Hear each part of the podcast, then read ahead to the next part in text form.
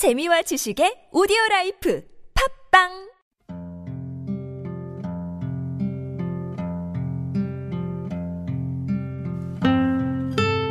가슴에 담아온 작은 목소리 133번째 이야기 우리 아이는 돈벌이 수단이 아닙니다.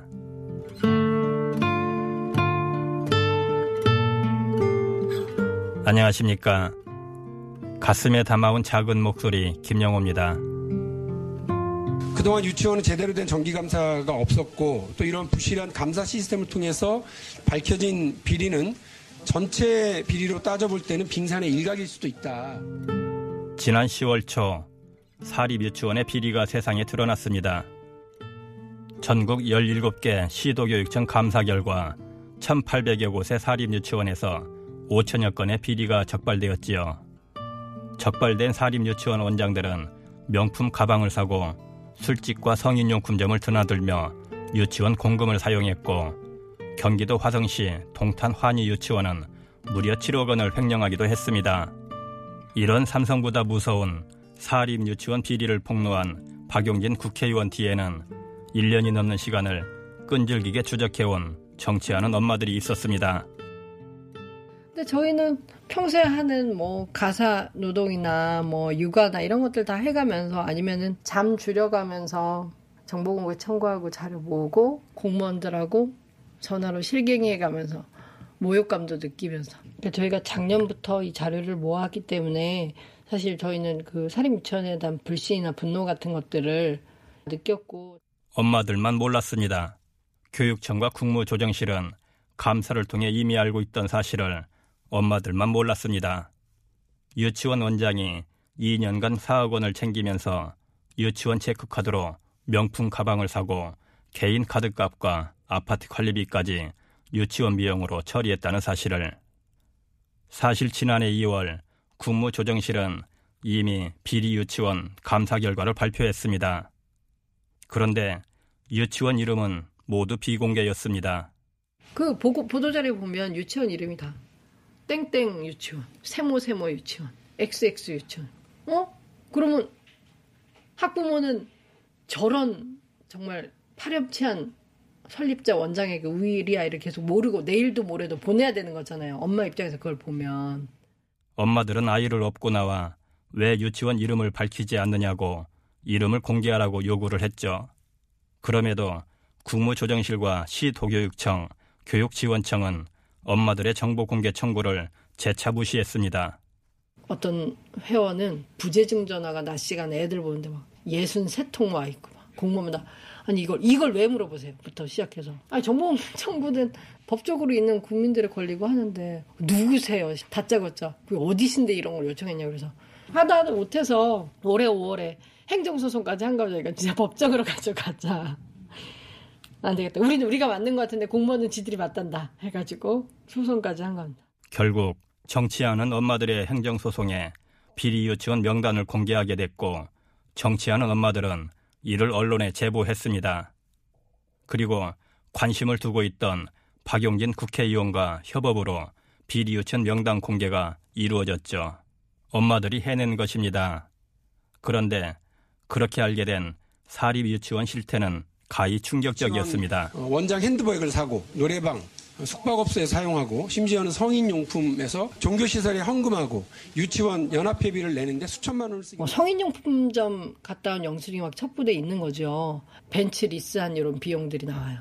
자녀들 뭐 입시학원, 연기학원 막 이런 거 보낸 돈도 다 그냥 거기에서 쓰고 교재상이나 식자재상이나 유치원과 그 거래 관계에 있는 업체들 있잖아요. 이것도 다 아들, 며느리, 다 친인척들이 소유주예요. 시중에서 천 원짜리 하는 아이들 식재료를 3천 원에 납품받으면 또 2천 원이 부당이득으로 돌아가는 거고요. 연구실장 그런데 막 고액급여 700, 800, 900, 1000 있어요. 가족이란 뜻이에요. 또 아이들이 전혀 뛰놀 수 없는 막 비탈진, 덤블, 야산 이런 것들을 숲체험장이다 해가지고 딸 소유로 된 야산에 아이들이 놀았다며 매월 900만 원씩. 이런 유치원에 아이를 보내고 있는 엄마들의 심정은 어떨까요? 뭐 몇칠억을 해먹었네 막 이런 걸 보면 착잡하죠. 저 정도였나 막. 그 다니기 시작한 지 한 2년쯤 되었을 때 신입생 오리엔테이션을 갔을 때 원장님 차가 도요타였는데 디스커버리로 바뀌더라고요. 많이 돈 많이 버셨구나. 그냥 근데 그때도 비리라고 뭔가 의문을 제기해야겠다 이렇게까지는 생각을 못 한 거예요. 우리 아들이 다니는 곳이 이 정도 수준밖에 되지 않는 마인드를 가진 사람들이 운영하고 그 사람들이 주- 지도부라는 사람들이 그런 거잖아요. 그러니까 참 그게 어이가 없는 것 같아요. 가장 화가 나는 건 아이들을 돈벌이 수단으로만 생각하는 유치원 원장들의 태도입니다. 고 아이들을 이제 돈으로 생각했다는 거잖아요. 그게 되게 기분 나쁜 거죠, 사실은. 아동 학대를 하는 것도 사실 되게 큰 문제인데 이런 식으로 돈으로 장난을 치는 것도 돈도 많이 내고 있는 데다가 정부 지원금까지 받고 있는데 그걸 또 횡령까지 했다는 것들이 정작 아이들에겐 식비며 간식비를 아끼느라 달걀 3개로 93인분의 계란국을 끓여 먹이거나 귤두 쪽, 포도 두 알을 간식으로 줬습니다. 이 작은 사과 한 조각으로 내 아이들이 내 옆에 있는 내 교우들과 나눠 먹었답니다. 엄마 나 배고파. 어, 돈을? 아끼는데 이제 식재료에도 손을 대다 보니까 93명이 먹을 계란국에 계란 세 알을 넣으라고 했다. 조리사가 너무 마음이 그래서 하나를 더 깠다. 원장 몰래. 그런 게 나오는 거예요. 포도 두 알씩 줬다. 더 달라 그러면 아이들은 또 한 소리를 듣는 거죠. 그래서 아이가 집에 와서 엄마 배고파라고 했다는 보도는 아이들을 키우는 엄마들의 마음을 아프게 했죠. 그거만에 지나가실 거예요? 이게 민주주의예요? 이런 식으로 애들 안 돼요. 그러나 사립 유치원 원장들은 잘못을 인정하고 반성하기는커녕 큰 소리치며 아이를 볼모로 엄마들에게 갑질 아닌 갑질을 했습니다. 다른 유치원을 알아보시면 그건 어쩔 수 없는 거잖아요. 남는 친구들은 저희가 당연히 책임을 질 것이고 사립 유치원이 한 4천 곳이 있고 그 중에 한 3천 개 유치원이 한유총 소속입니다. 3천 명이 같이 뭉쳐서 다 우리는 잘못이 없다고 생각하고 있고 지금까지 해온 것들이 아무 문제가 없던 거예요. 계속 그렇게 우물 안에 있는 것 같아요. 그래서 계속 뭐 이 이 엄중한 상황인데 자기가 운영하는 리더스 유치원 학부모들한테는 이제 학부모들이 원내 들어오지 말라. 뭐 하면 자녀들 데려가라. 뭐 이런 공문을 하는 거예요. 계속 이 사안이 진행 중인데도 심지어 한국 유치원 총연합회 한유총은 사립 유치원의 땅과 건물은 설립자의 사유재산이라고 자신들의 권리를 주장하고 있습니다. 이런 상황에서 엄마들은 원장의 눈치를 살핍니다.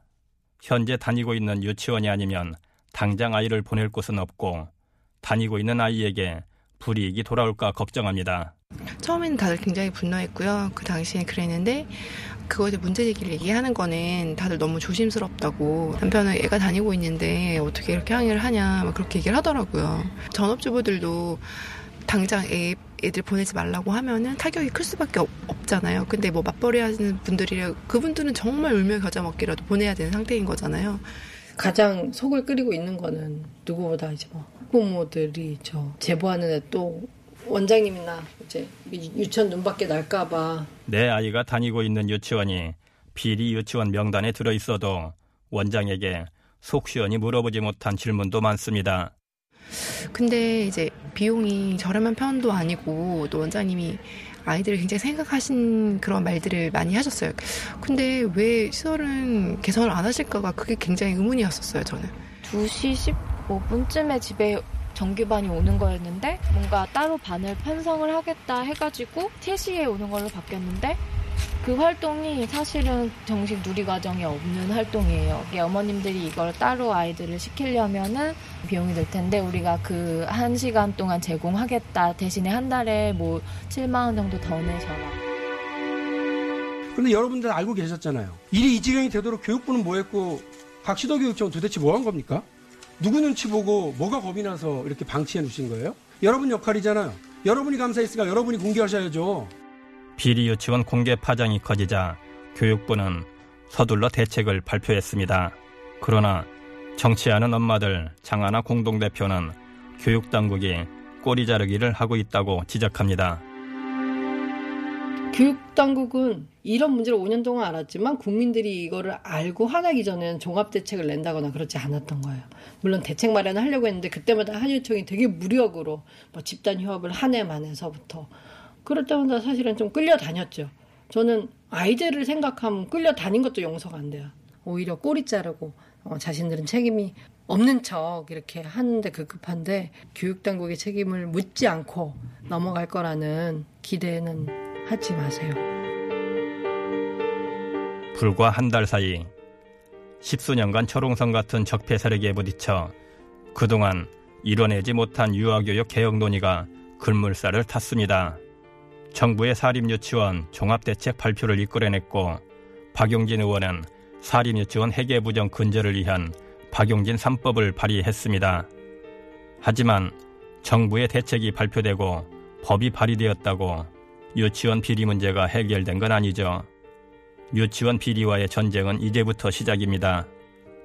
정치하는 엄마들에서 활동하고 있는 한 어머니는 보육이 아니라 경쟁만 강조하는 사립유치원의 교육 방식에 비리의 빌미가 된다고 말합니다. 어, 우리 집 애가 한글을 옆집 애보다 더 빨리 배웠어. 어느 유치원에 보냈더니 거기는 이걸 더 시켜. 뭐 근데 잘 생각해 보면 그게 정말 내가 엄마로서 원하는 걸까? 내 아이가 내 옆집 아이보다 한글 조금 빨리 한다고 기뻐하는 게 정말 내가 원하는 게 아닌데. 저는 사실 이게 유아 교육 시장에 무분별한 경쟁을 막 이렇게 부추겼기 때문에 비리는 생길 수밖에 없었던 것 같다는 생각을 갖고 있거든요. 비리 유치원의 비리를 관계자가 고발하기 어려운 상황도 유치원 비리 문제 해결을 어렵게 합니다. 어, 지금 중요한 게 사실 전현직 교사분들의 제보인데 이분들도 사실 생계가 걸린 문제고 본인들이 잘못해서 그 신분이 노출되면 사실 아예 그 유아교육계에서 일을 못하기 때문에 제보를 정말 하기 힘들어 하거든요. 선생님들의 신병과 이런 것들을 저희가 제일처럼 보장해 드릴 테니까 저희 정치하는 엄마들의 허심탄회하게 좀 알려주시면 진짜 이 비리를 없애는데 선생님들의 제보를 정말 소중히 활용하겠습니다. 세계적인 베스트셀러 내가 정말 알아야 할 모든 것은 유치원에서 배웠다의 저자 로버트 풀컴은 어떻게 살 것인지 무엇을 할 것인지 어떤 사람이 될 것인지에 대해 모든 것을 나는 유치원에서 배웠다고 말합니다. 유치원은 장차 미래의 숲을 이룰 작고 여린 모목을 키우는 곳, 인간의 기본, 기초교육이 이루어지는 곳이지요. 우리 아이들은 돈벌이 수단이 아닌 교육의 대상입니다. 한국유치원 총연합회 홈페이지 인사말처럼 부디 아이를 올곧게 키워내는 한 가지만 생각하며 엄마의 마음으로 아이들을 돌보고 키우는 아이들을 위한 유치원이 되길 바랍니다. 그러기 위해선 아이들을 가장 잘하는 엄마들의 목소리부터 충분히 귀담아 들어야 할 것입니다. 뉴스에서 이런 일이 터져서 너무 너무 화가 나고요. 비리인 줄 알지만 맡을 수 수십억 투여해서 돈을 갑자기 못 벌게 되니까 내가 억울하지. 갑자기 나는 손해 봐야 되냐. 뭐 이런 억울함만 지금 가득하고 그 안에서 학부모들과 아이들이 입은 피해 같은 건 안 보이는 거예요. 자기가 입은 피해만 보이고. 쇼를 하고 있다라는 그런 느낌들이 강하게 받는 것 같아요. 하실수록 더 진정성이 없어 보인다는 생각들이 많이 들거든요. 좀 이렇게 진실되게 사과하고 또 진실되게 대응방안을 내세는 게 아니라 본인들이 억울하다는 어떤 퍼포먼스적인 행동들만 하시잖아요. 근데 그게 더 상처받게 하는 것 같아요. 원장님이 원장님 생활에 유용하실 돈으로 선생님을 한 명 더 뽑으세요. 가슴에 담아온 작은 목소리. 133번째 이야기. 우리 아이는 돈벌이 수단이 아닙니다. 지금까지 연출의 천유진, 구성의 방은영, 저는 김영호였습니다.